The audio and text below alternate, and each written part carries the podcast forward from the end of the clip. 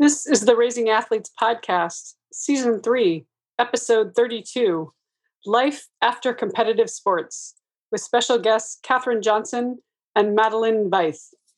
Hi. This is I'm Once you know it's for real, I know. you're like, uh, okay. Hi, I'm Kirsten Jones, and I'm Susie Walton. and this is our podcast. Hashtag Raising Athletes with Kirsten and Susie. Our passion is supporting parents and raising not only strong athletes, but extraordinary people.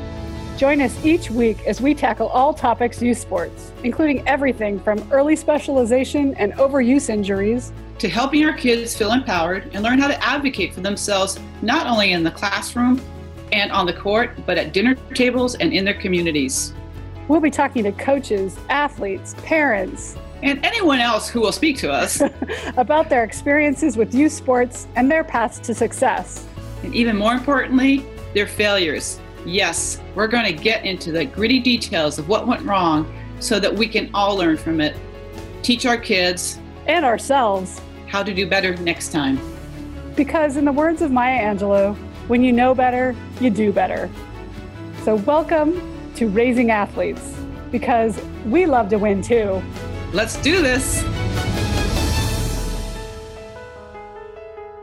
Madeline Veith graduated from Princeton in 2018, where she was a varsity swimmer all four years and team captain her junior senior seasons. During her collegiate career, she was a multi time Ivy League champion and achieved several first team All Ivy honors. She currently holds the spot in the all time top 10 for sprint freestyle events at Princeton. She earned a degree in psychology with specific focus on the intersection of gender, bias, and leadership styles. After graduation, she served as the head age group coach for a club swim team near Portland, Oregon for two years. She recently transitioned to a new position as Katherine Johnson's chief of staff at True Self Executive Pre- Presence Consulting. Madeline's understanding of and passion for the power of sport are deeply rooted in her 18 year career in swimming as both an athlete and a coach. Motivated by personal experiences with discrimination in college athletics, her ongoing mission is to harness the power of sport to change how gender and race are represented in athletics and beyond. And Katherine Johnson earned her degree from Princeton University and her master's degree from Lewis Clark College. While at Princeton, she wrote her thesis on Buddhism in America and captained the women's varsity squash team. During this time, she won the Inter- Intercollegiate National Singles Championship, was named the USOC Olympic Athlete of the Year, two time Ivy League Player of the Year, and four time All American. She's amazing. Her experience as a high performance elite athlete informs her approach to her inner and outer game of presence. A great communicator with strategic strengths to create insightful connections, Katherine thrives in collaborative uh, environments and serves as one of few experts in her field. Committed to compassion, authenticity, and personal growth, Katherine believes great things happen when we connect to our true selves and can share a good laugh with each other. Her experiences as an elite athlete, educator, entrepreneur, creative, artist, partner, mother, friend, and lifelong learner inform everything she does. Today, Susie and I had a wonderful discussion with the two of them. First time that we've ever done four people on the call, and I think it worked pretty well on the podcast. Talking about how do you transition? What are the tran- what are the big hurdles to transition to life after competitive sports? Please enjoy. Hello and welcome. Today on the Raising Athletes podcast, we're excited to have two guests with us today to start off 2021, new year. Woohoo! Katherine Johnson and Madeline Weiss. But today, before we introduce our guests, we'd like to tell you a bit about ourselves. I'm Kirsten Jones, a peak performance and sports parenting coach.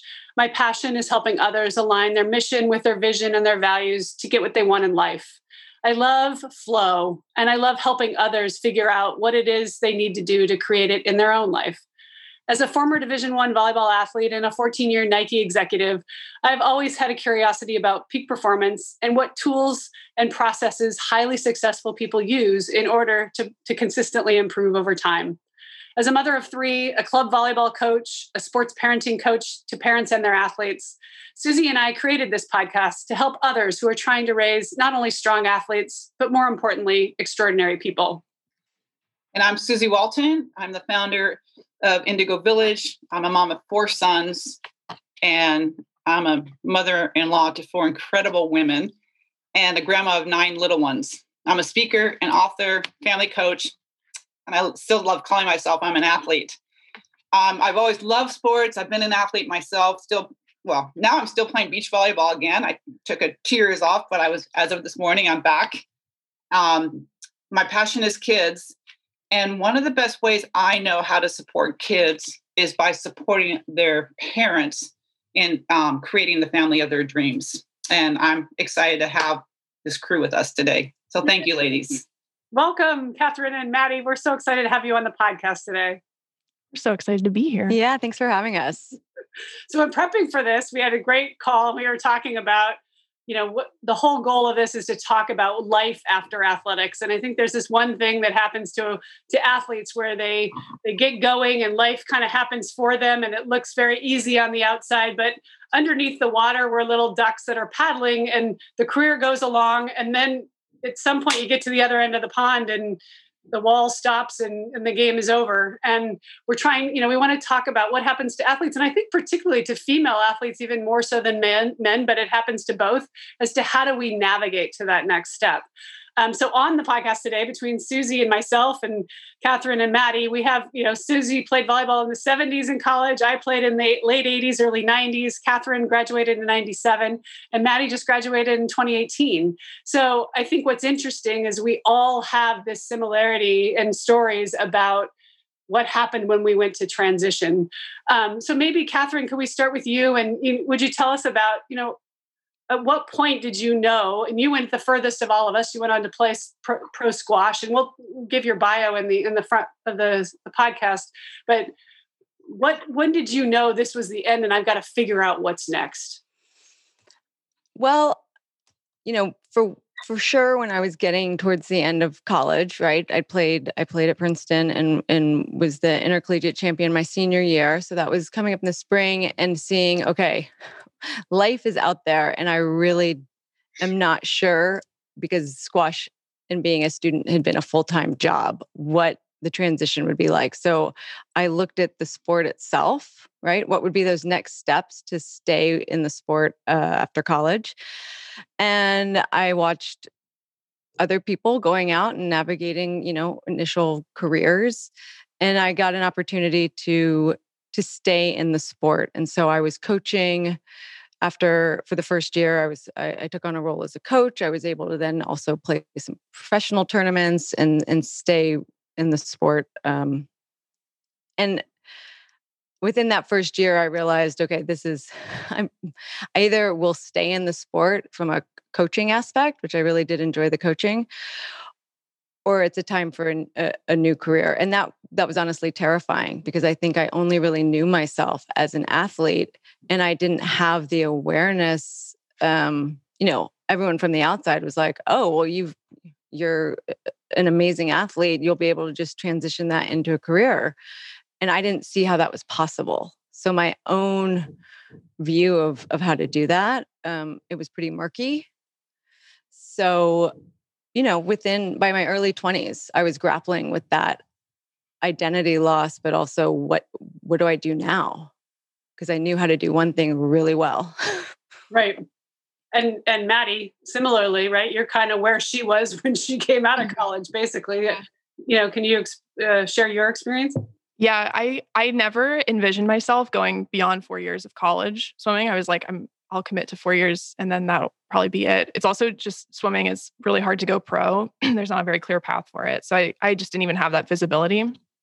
So I pretty much knew senior year that that was going to be it. And so I kind of compartmentalized my senior year where I was like, okay, this, this part of the season is for training. And then this last meet in February. And then after that, I'm going to focus on getting a job for post grad and then I'll graduate and move on, blah, blah, blah. None of which really happened that seamlessly. But um, so I definitely knew senior year that it was ending. And so I was prepared for swimming to no longer be a part of my life uh, logistically, but then going through that experience was actually way different than I had anticipated. Hmm. And so, how did you feel about it ending? Was it, were you happy, relieved, excited about what was next, or fearful, or all of the above? Um, I think uh, my body was so beat up senior year. Like after it was, you know, 16 to 18 years in the sport, and it's it's a pretty brutal one on the body. I was I was just so ready to be done. I think I, you know, when I am nostalgic for swimming these days, I have to put myself back in the place I was my senior year because I was truly so fatigued to my bones that I think retirement was, it felt like it was the light at the end of the tunnel at that point. Um, but at the same time, it was hard to wrap my head around the fact that it was the last of everything, you know, the last championship meet, the last training trip with my teammates. Um, and so I would say physically, I was ready to retire, but then after that, especially after graduation, I would say was really when it hit. I think I went through a honeymoon phase where I was like really happy to be not training 20 hours a week and um, just get a break from it all. But then once the honeymoon phase was over, a couple months after graduation, I was really like, I don't know, it's almost like a big grief set in where I was like, I was just missing my teammates all the time. I was missing having routine and structure and someone telling me what to do and how to train. Because I mean, it swimming infiltrated you know 95% of my life it dictated my schedule for me who i was hanging out with what i was eating and then all of a sudden it was like the carpet was pulled out from under me and now i had to figure all that out on my own which i'd never been trained how to do so that was that was definitely um and i'm still going through it like an evolution after graduation i think that's one of the biggest changes that's hard to anticipate and i experienced that as well maddie is that the the grief of the loss it's not just that the aspect of competing in the sport it's that ecosystem that you've been a mm-hmm. part of for so long that you didn't even realize what it would be like to not have it there mm-hmm. and it takes a little bit of time because at first you're just jubilant that like yeah it's your it's your senior year you've got life you're with all your friends i mean you're still just in this like buoyant bubble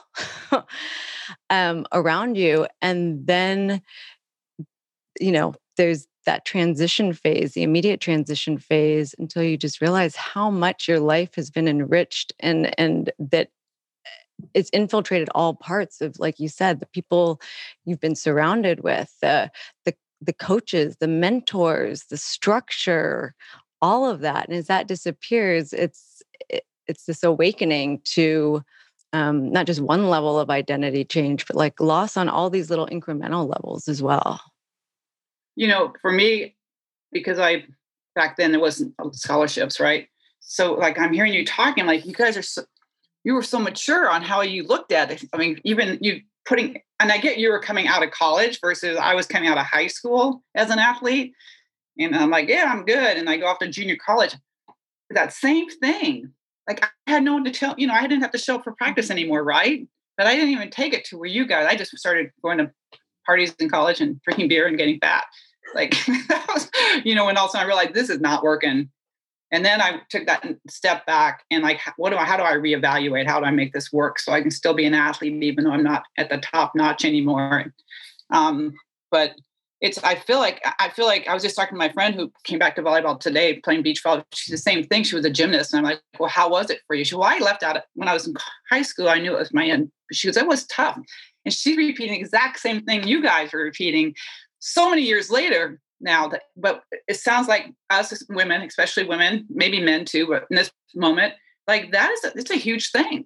Mm-hmm. If you're a woman athlete, mm-hmm. and it's not a, such a natural progression to take that sport and use it to your advantage so to speak until we recognize it i guess well that's that's part of the um the unique experience for women because i think you're right everyone experiences it at some level but what i've noticed in in working a lot with professionals who were former athletes um there's this you know the way the value put on the community and the teammates and that that is something as i'm working with women professionals up uh, you know up into their 60s and 70s it's the desire to be in community mm-hmm.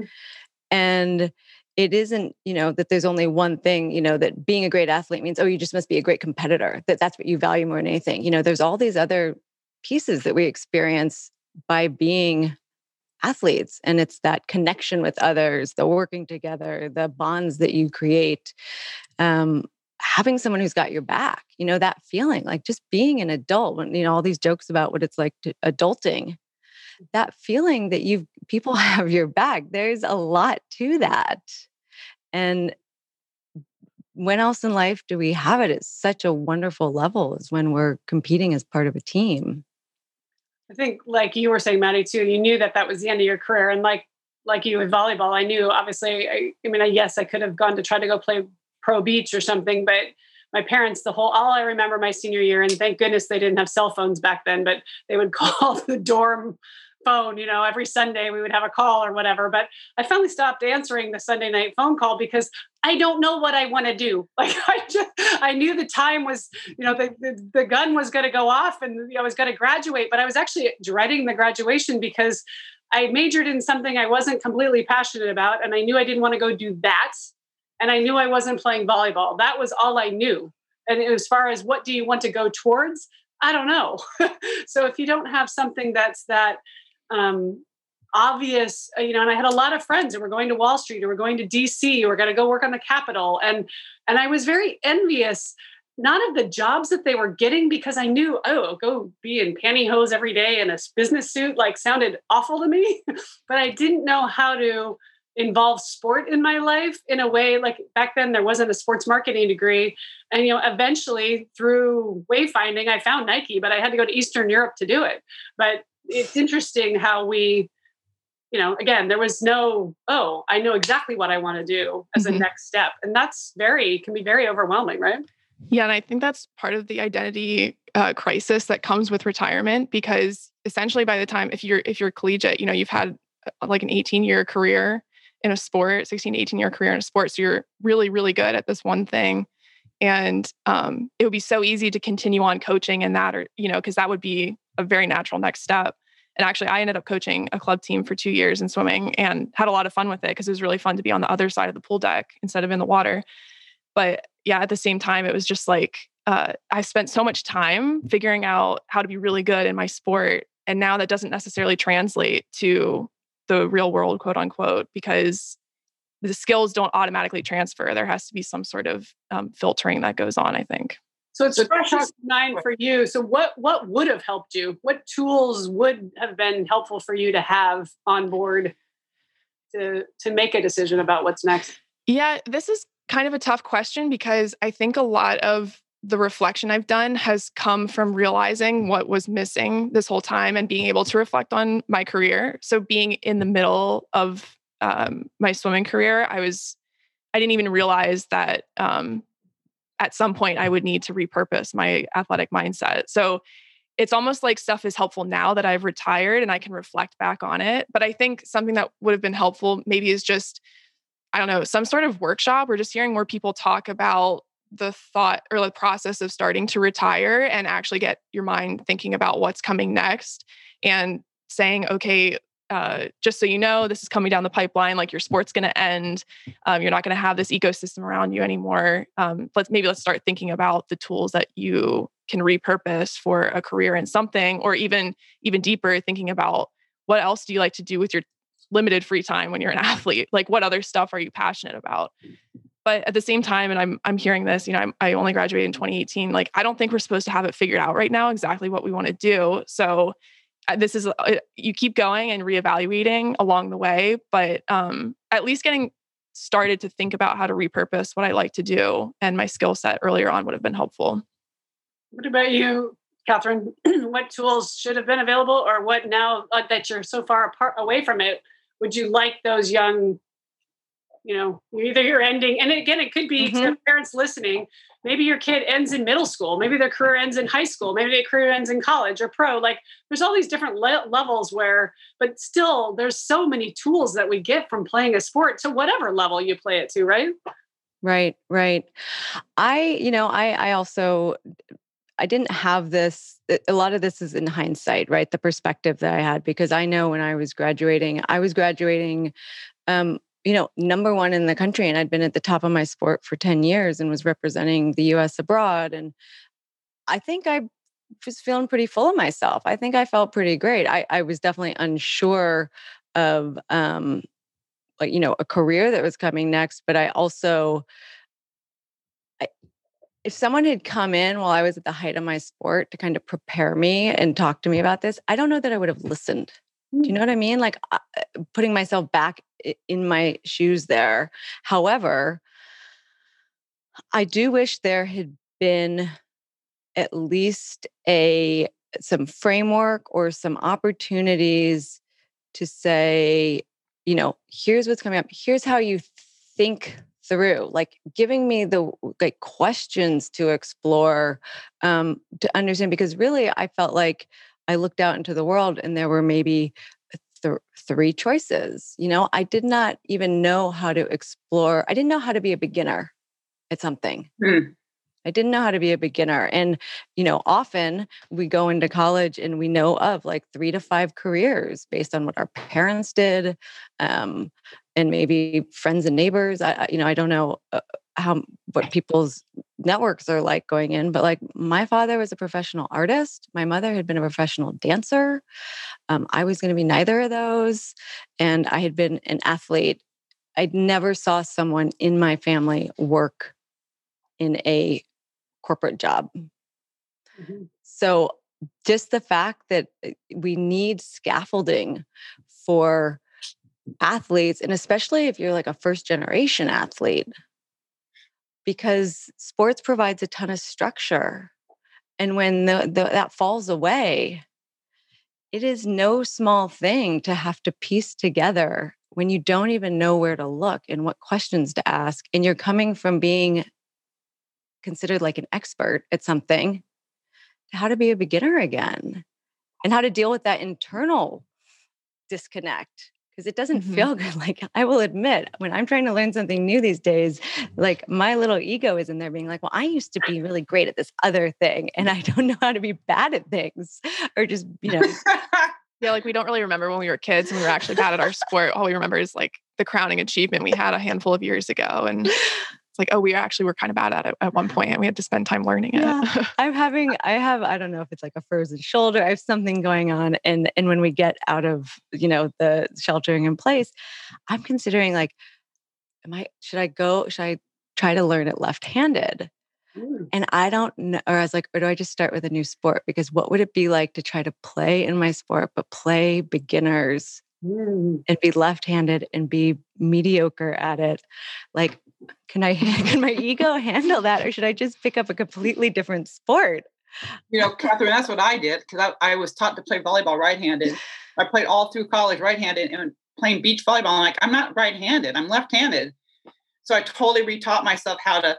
Did you? Left. Yeah, I, I still serve right-handed, but I hit left-handed, and I am very mediocre but I'm also a setter. So that was my excuse. well, I'm really a setter anyway, so it doesn't really matter what. But what was that like for you to do that? Like be mediocre, learn over? Did well, you have like internal struggles with yourself? Oh, 100 percent. I mean, I'm an oldie, but my competition and my ego are on fire when I get anywhere near sports. Like, but you know, you got ladies talking about this. Like, even in high school for me, a Catholic all girls school, I, I think it would have been amazing looking back to have someone sit down with us athletes that were graduating and saying, listen, this may not apply to you now. You might go play a little bit in college, but um, let's look at the, the gifts that you receive from being an athlete and how that you can take that into your life, whatever mm-hmm. you choose to do, mm-hmm. whether it be a mom or to be, you know, a CEO, whatever. Like you, because I, you know, even to look back it took me a long time to look back to see what gifts I received by being an athlete. Right. Um, but I just think, you know, that needs to be available to all agreed all athletes of whether it's out of high school or college. Yeah. Mm-hmm. And and so that it's it's less about what you go do with it. It's it's how you navigate and take those gifts with you and cultivate mm-hmm. yourself more because absolutely I believe you know athletic endeavors at any age build so much character and so yeah. it's it's less about the like you know where are you measuring up to that like you know what you do the badge that you want to put on and it's more how do you take those things and make your life fulfilling and and, and change course and use we talk a lot maddie and i about like growth mindset like to become really great as an athlete you are in a constant state of growth mindset but what happens is we can then flip as we go through change and we use that to then really feel like we have to prove ourselves and we lock in because it's hard to be as i just demonstrated it's hard to be a beginner at something again but it's the you know it, it's the, we have those tools you're aware so you parents right now that are listening to us you might think that's great but how's my kid going to get that person to sit there? And i'm saying guess what parents? You that are listening you are that person. Mm-hmm. you can sit down with your your senior or almost senior in high school and like let's look at the let's look at your traits your gifts that you've received through these years of playing whatever sport it might have been. And i would imagine most seniors are going to like wow you know whatever. But you sit them down anyway say you just i just want to have the conversation. Because mm-hmm. you all know once a word is spoken it's not forgotten. It's some it gets put somewhere the story stays Mm-hmm. And so mm-hmm. just to have these kids have to, you know, sit down with the parent and, and brainstorm all they've learned through sports. Right. And, and, then they get to choose what they want to do with them then or in eight years, but at least have the conversation parents. If you if there's there's not a place you can turn to or you don't feel like there's a place for your kid to get this information. Mm-hmm. Yeah, and I, th- I think along with that, um, part of the conversation is about repurposing a lot of the skills. So, you know, to give a concrete example, something that made me really successful in swimming, I think, is like a perfectionist tendency where I was, you know, I, I didn't want to cut corners on any of the sets. I was always striving to put in the best possible effort until I was truly so fatigued from the end of a set, you know, I could hardly catch my breath. And that just doesn't translate to the real world, you know, and and working a job like like Katherine told me this once that really changed my perspective is that not everything has to be super hard. Um, you can do smaller tasks and have it you can consider them successful without them being you know physically or mentally draining and so i think the thing to learn from that skill in swimming of or just sports in general of um, always striving to do your best it's that part where it's like you, you can put in your best effort and that's the skill but you don't have to go you know the whole way to the point where your body is broken down because that's just not a really sustainable way to live the rest of your life it works in your sport but it probably won't work in other areas of your life or your career yeah that takeaway is um like i've had to undo some of the takeaways that uh, I'd say are like I misunderstood from from my sport. And one is thinking that everything has to be like struggle and endure, right? The withholding, like as if, you know, if you're going to run a marathon, well, you need to provide yourself before the training and the fuel and the rest, you know, that and then the recovery afterwards, where I've treated things in my life as in like, well, I have to win and achieve, and before I can give myself the nourishment or the nutrition to keep going. Do you know what I mean? Like instead of providing it throughout. So that I've noticed that that I took that away from sports and thinking like, oh, everything has to be, I have to be so fatigued that I've mm-hmm. run myself to the bone. Yeah, I spent the first year after retirement training still like a swimmer or attempting to train like a swimmer because I didn't know any other way to train. Mm-hmm. And it was always, uh, you know, I would be running on an elliptical or a treadmill and just really going so hard. And I was I would be so tired for the rest of my day, which is the life I lived, you know, as a swimmer. Is like I was always tired and I dealt with that. But now I'm, you know, doing different things with my life. I don't really want to be tired all the time. And it's like training that hard isn't isn't really the way it has to be for me. You know, I can I can now choose how I work out. And it's really been an evolution for me to figure out um, how to train and enjoy it or how to exercise and enjoy it and not do it because I'm afraid of, you know, like gaining weight or um, because I feel like I have to. I feel like that's that's something I've really worked hard on in retirement is getting to a point where I enjoy exercise and it's not something that I have to, you know, burn my body over, honestly. Fabulous. Yeah. yeah um, to your point too, Katherine, about growth mindset and trying something new. There's a new book out called The Art of Impossible by Steven Kotler and he talks about the 10,000 hour rule and and and peak performers and he says it really is your third or fourth or fifth thing that you're trying um, that you really become good at not sweating the small stuff but it's when you've mastered one thing then you th- then you get into your mindset that I, I can only do it because i'm good but when we realize I have to crawl and then walk and then run. And I apply that to every new thing I try mm-hmm. to learn. The best performers are those that can be okay hitting the ball with their left hand, even though they've hit their ball with the ball with the right hand their entire mm-hmm. lives, right? It becomes this growth mindset of in you know being a beginner again seeing it through beginner's eyes versus the ego kicking in and driving the whole process of i got to do this perfect. Everybody's got to think. I'm a you know um, one of my favorite stories a dear friend of mine is a, a olympian volleyball player and i we first moved here. I barely knew her but she played for stanford and then played on the national team in 96 kristin keefe. And we went to we played in a charity golf event and here I don't know her and I'm like oh my god here's an Olympian. Like I she she was just like in my eyes this huge larger than life person. And we you know step up to the first tee and I really I haven't played that much golf and she hasn't played that much golf. She's like which club should I use? And I'm like you're asking me? She was so growth mindset like on every should should yeah. i change my grip? Like she give to give her any feedback at any time and she had no ego about it. Whereas i'm stepping up I'm like well i got to pretend like i know what i'm doing. You know no you don't.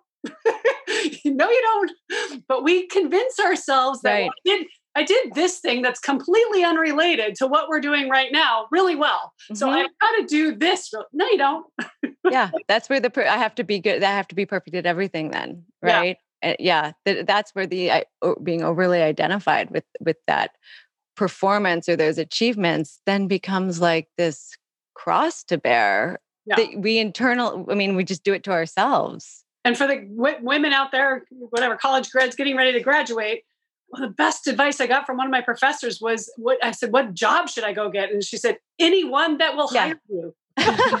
yeah. It's all research. Oh, what does that mean? And she goes, Well, you're going to figure out one of two things. Either you like it and you want to learn more about it, or it's something you can cross off your list. Right you know? And that's that's so huge. That's what so i wish that's that's a conversation i wish someone had seated with me that i think right. is valuable for athletes is that getting started it's research. Your life is like a lab and you get to take in the data and evaluate and then if you want to change course you learn from it. You don't then say like well i started down this path i better double down and prove that i can do it or i'm a failure.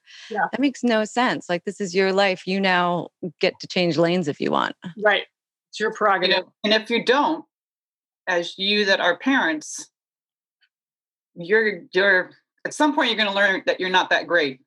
It's when you become a parent. like it doesn't matter what perfectionism you have or the you know you're like it just takes you to your knees when mm-hmm. you have that firstborn child. And so you parents out there, it's like you know, it's the same thing that you just said. It's about, you know, learn how you start with crawling and then you walk and then you run. And, and in the world of parenting right now that you're listening, um, it's going to be messy as a parent. Your kids are going to be make it messier.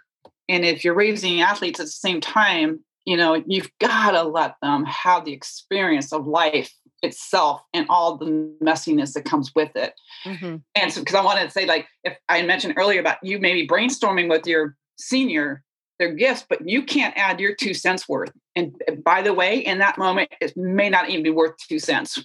But you don't get to add any of your thoughts about what, well, why don't you try this? Or why don't you do that? That's not, I don't want you doing this with your kids if you're going to have to add all your information. This is for them to figure out and you're to guide them through it. And it, and and they'll be messy with it just like we are as parents. So I just want to throw that out for you parents out there. Like it's important, you know, because we don't know, know you're doing, doing it right if you're asking good questions. That's yeah. what you're doing in helping guide them. Ask them more questions about what it is they're interested in. Don't give them your opinion about what you think they're good at, right? And don't roll your eyes when they say something. like, really? You think you could do that? That won't be helpful, parents. Right. Yeah. Yeah. The curiosity and questions huge. Yeah. Mm-hmm. awesome. Well mm-hmm. thank you so much. We, i'd love to go on. I, I, think we could take another whole section and, and blow this up. But let's let's wrap this up by you know you're both high performing athletes. You know tell tell us we like to end with asking our guests the best athletes i know do this. How would you finish that sentence maddie?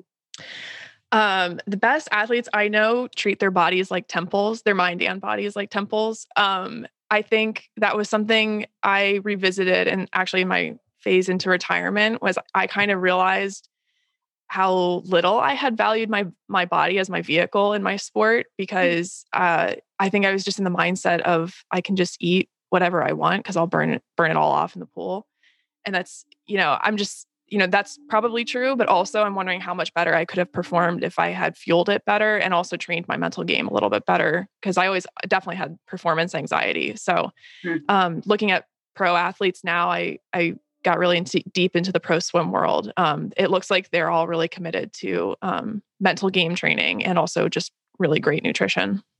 That makes sense, right? You put tar in the Ferrari, it's not going to run, right? Exactly. Yeah. Clean fuel in the Ferrari, right? yeah. What about you, Katherine? The best athletes I know do this. Um, the best athletes I know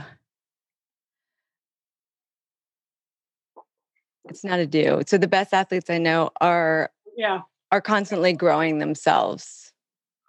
They're really open and they are they see themselves as learners all mm. the time. Yeah, they're always looking at what else is possible, what uh, you know, whether it's mind, body, um, you know, their mental fitness, they see themselves very holistically.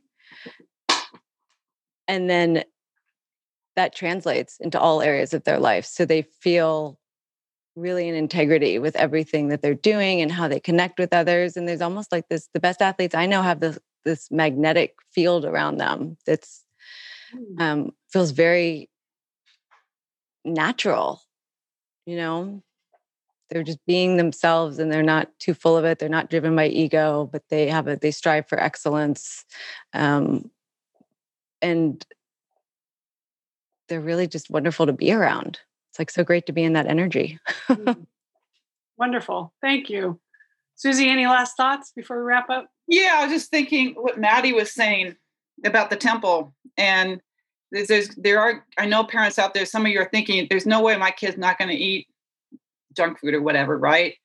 Again, yeah, ultimate goal is for them to honor their bodies and their mindset but it's again it's a learning and, and you as a parent like with my four sons once they got to high school you know they wanted me to take them to eat some junk food and stuff and i could not not allow them to do that but at the same time at home i always had healthy organic food. Everything was you know i didn't have junk in the house. So all, all i could do as a parent was to provide what i thought would be best for to serve them. And then they had to go on their own journey to figure out how to stay true to who they are and if they want to remain being an athlete or whatever they're going to do. So it's again it's that parents that you're listening like you can provide information you can model what you're wanting and at the same time life is a journey and we wish that all kids were like you thought you had wished you might have been Maddie too, mm-hmm. right? You know, I know as a swimmer, I ate boxes of Jello during between races. I don't think they provide. I don't think they support that anymore in the world of swimming or anywhere. But you know, you'd be surprised. the Jello boxes still show up. so anyway, it's just for you parents to know not everybody is meant to be a professional athlete. So um, your job as that parent of an athlete is to guide them, model what you would like for them, and you that have older kids like I do, the good news is they usually come back to it through, after kind of waiting through their own journey and then, oh yeah, healthy food is good. You know, sleep is good, meditation is good. So it's their journey. Uh, as parents, we're there to support them through all that. But yeah, the goal, yeah, nutrition or working out the right way or academics or I mean, my funny story is my senior in high school, or my now he's a freshman in college, but he told his younger brother, who's three years younger, you know, when he was a freshman, he's like, Well, P.S. Nobody told me this, but your grades are really important. And I said, Really? Really? That's your sum total of the 25 conversations we had about you getting your GPA up was that grades are, are, weren't important. So it's funny what they hear us telling them is important. Yes. And when the, the, you know, the penny drops, when the light bulb goes on, he's like, yeah, my junior, senior year, I'm like, really got on it. But you know, but he for somehow suppressed all the conversations that my husband had had with him about getting his GPA up if he wanted to go to college. Oh, that's so funny. so anyway, thank you both so much for Yeah, being thanks. here. That was really good. Thanks for having us. Yeah, this was was really fun. So fun. And Four, parents, gen- four generations. Woohoo! Yes. Go women athletes. Parents, thank you for joining us. If you enjoyed the podcast and know other sports parents who are raising athletes, we would be so honored if you would go onto iTunes and rate and share this podcast.